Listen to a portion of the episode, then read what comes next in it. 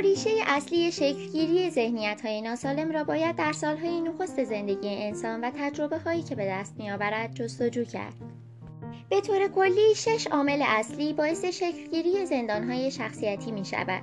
یک تجربه های آسیب تجربه های بدرفتاری و سوء استفاده از کودکان علت اولیه و اساسی شکلگیری ذهنیت های ناسالم است.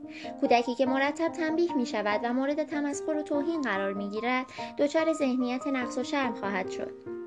دو ناکامی در ارزای نیازها. کودک دارای نیازهای اساسی مانند محبت احساس ایمنی تفریح و دلبستگی است. بیتوجهی به نیازهای او ذهنیتهایی مانند محرومیت عاطفی و رها شدگی را در او به وجود میآورد.